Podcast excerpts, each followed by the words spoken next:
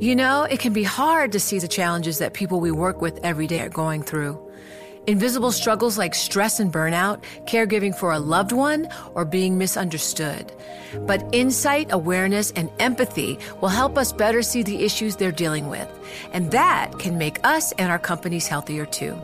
I'm Holly Robinson Peete. Join us on The Visibility Gap, a new podcast presented by Cigna Healthcare. Download it wherever you get your podcasts.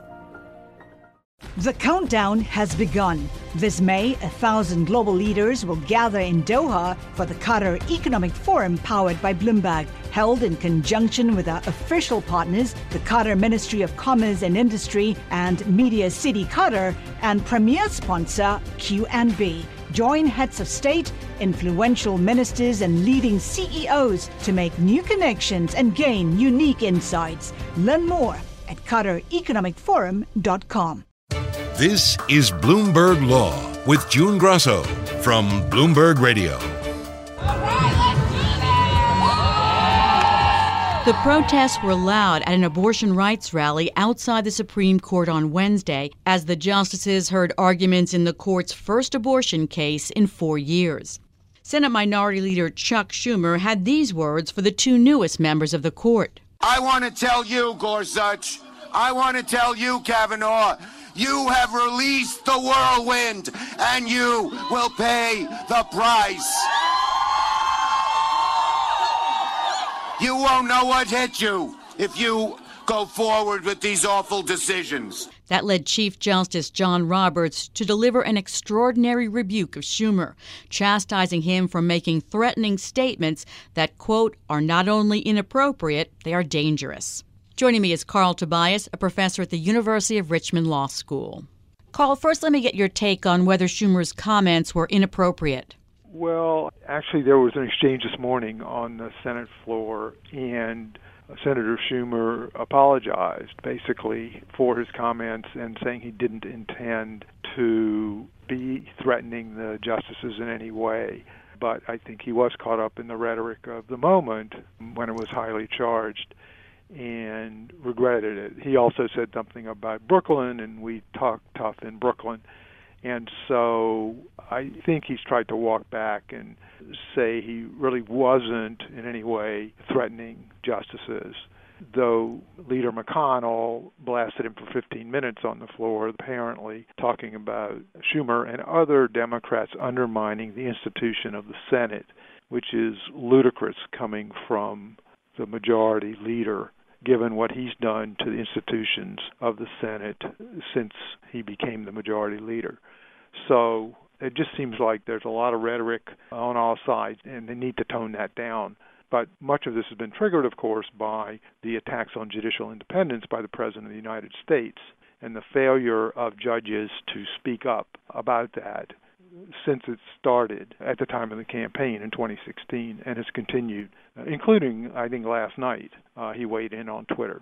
As you referred to, in the last year alone, Trump has attacked the integrity of the federal judiciary in general and targeted individual judges, including the judge in the Roger Stone case, repeatedly criticized two liberal female Supreme Court justices last week, one for a dissenting opinion, which he misinterpreted. The chief said nothing during all that time. So, does this look to the general public like selective outrage? Well, that's a good question. And uh, he did speak up, if you remember, Thanksgiving 2018, about the constant criticism from Trump about Obama judges and made a relatively strong statement at that time. But the attacks have gone on from the president, both generally as to the courts and then more specifically as to judges like Amy Berman Jackson handling the Roger Stone case and many other judges, especially on the Ninth Circuit, and judges who rule against him. And the rhetoric all the way around ought to be toned down but it's important for the Chief Justice to speak out and defend judicial independence in an even handed, thoughtful and careful way. And I think people have been concerned that he hasn't spoken out enough about the president's attacks on the federal judiciary because that undermines respect for the judiciary and that absolutely needs to be protected. The courts don't have either sword or the purse and they need to be sure that the public respects their rulings. And so everybody needs to work on judicial independence and making sure that it's paramount. The countdown has begun. This May, a thousand global leaders will gather in Doha for the Qatar Economic Forum powered by Bloomberg, held in conjunction with our official partners, the Qatar Ministry of Commerce and Industry and Media City Qatar, and premier sponsor QNB. Join heads of state, influential ministers, and leading CEOs to make new connections and gain unique insights. Learn more at QatarEconomicForum.com. It also seems stark because Trump just recently attacked Justice Ruth Bader Ginsburg and Justice Sonia Sotomayor and told them that they should recuse themselves in any case related to him. So I had expected the chief to speak up then. Well, I think a lot of people did. It may be unfortunate that he didn't. Of course, the president didn't understand what he was saying about recusal or how that works and there was no basis really for asking them to recuse. In fact, what Justice Sotomayor said in her dissent didn't speak in any way to the president. It spoke partly to the way the government has incessantly raced to the court to stay these lower court rulings that the president doesn't like and was just speaking to the court itself and how it should handle those emergency requests, which are accelerating with ever more vehemence from the Solicitor General's office, principally, and J- Justice Department. In this day of extremes, where's the line between correct criticism of opinions and attacks on the judiciary?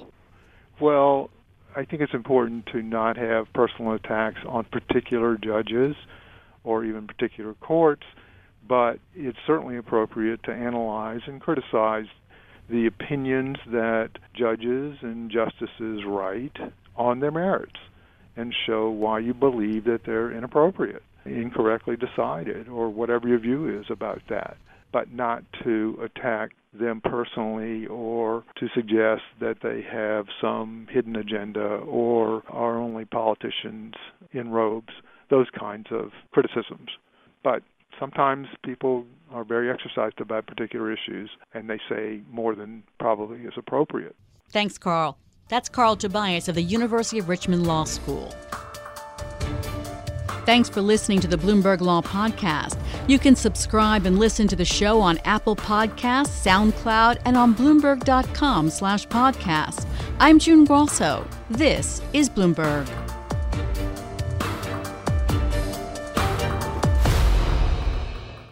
The countdown has begun. This May, a thousand global leaders will gather in Doha for the Qatar Economic Forum powered by Bloomberg, held in conjunction with our official partners, the Qatar Ministry of Commerce and Industry and Media City Qatar, and premier sponsor QNB. Join heads of state, influential ministers, and leading CEOs to make new connections and gain unique insights. Learn more at QatarEconomicForum.com.